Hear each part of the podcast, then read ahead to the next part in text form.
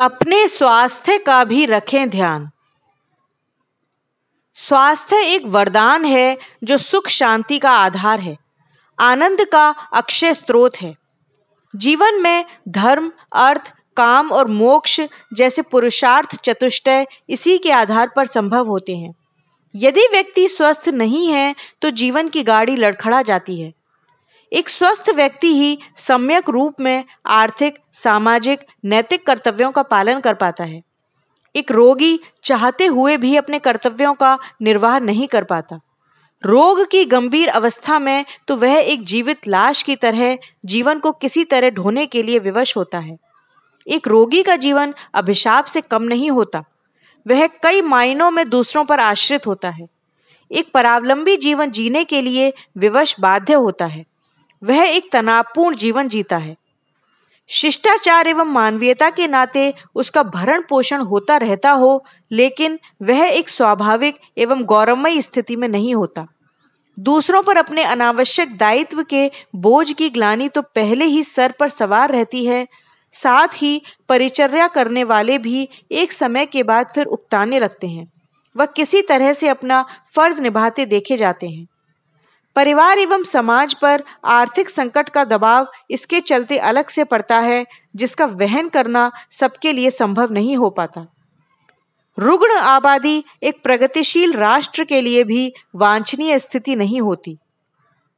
जिस अर्थ एवं पुरुषार्थ का नियोजन राष्ट्र रूपी भवन के निर्माण में किया जाना था, वह खाई पाटने में खप जाता है।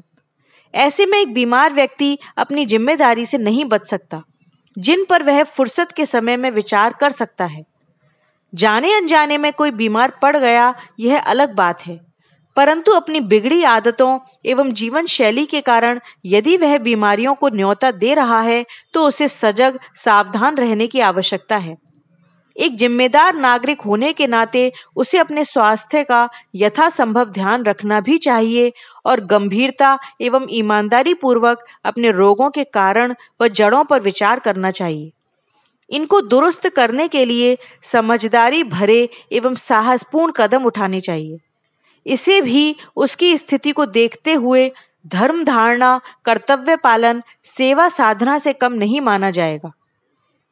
वास्तव में स्वास्थ्य एक ईश्वर प्रदत्त उपहार है। जीवन की एक स्वाभाविक स्थिति है। मनुष्य के अतिरिक्त इस पृथ्वी पर हर प्राणी स्वस्थ पैदा होता है। जीवन भर निरोग रहता है और स्वस्थ अवस्था में ही शरीर छोड़ता है। ऐसा इस कारण संभव होता है क्योंकि वह प्रकृति की प्रेरणा से जीवन यापन करता है। उसका आहार, विहार सब प्रकृति के नियमानुसार होते हैं। एक इंसान ही इसका अपवाद है जो नाना प्रकार के रोगों से ग्रस्त रहता है और आए दिन रोगों का रोना रोता रहता है। इसी के लिए तमाम तरह के अस्पतालों, चिकित्सा पद्धतियों एवं प्रणालियों की व्यवस्था की गई है। एक पूरा तंत्र इसी निमित्त खड़ा है जिसमें भारी मानव संसाधन, धन एवं ऊर्जा का नियोजन होता रहता है।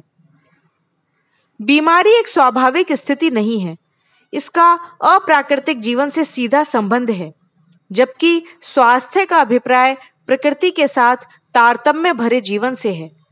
स्वास्थ्य का व्यक्ति की आदतों व दिनचर्या से भी सीधा संबंध जुड़ा हुआ है। यदि हम इन पर ध्यान दें और जीवन के सरल सामान्य सूत्रों का अनुसरण करें तो बहुत सीमा तक स्वस्थ निरोग जीवन जी सकते हैं। दिनचर्या का सुव्यवस्थित होना स्वस्थ जीवन का प्राथमिक आधार है। समय पर शयन एवं जागरण इसका महत्वपूर्ण पहलू रहता है। समय पर शयन से प्रातः समय पर जागरण संभव होता है और सुबह की प्राण वायु में दिनचर्या का बलवर्धक एवं स्फूर्तिदायक शुभारंभ संभव होता है। इसके साथ स्वस्थ एवं प्राकृतिक खान पान निरोग जीवन का प्रमुख आधार है। समय पर यथासंभव पौष्टिक आहार लें तथा बीच बीच में स्वाद के वशीभूत होकर कुछ भी ना खाएँ। यह एक तो भूख को चौपट कर देता है और दूसरा पेट के तमाम रोगों का कारण बनता है। आहार के साथ पर्याप्त मात्रा में जल लें। जल के प्रति लापरवाही कई मायनों में भारी पड़ती है। इसके चलते शरीर के अवशिष्ट पदार्थों का निष्कासन नहीं हो पाता है और शरीर में जमे विषाक्त तत्व एवं विजातीय पदार्थ कई तरह के रोगों को आमंत्रण देते हैं।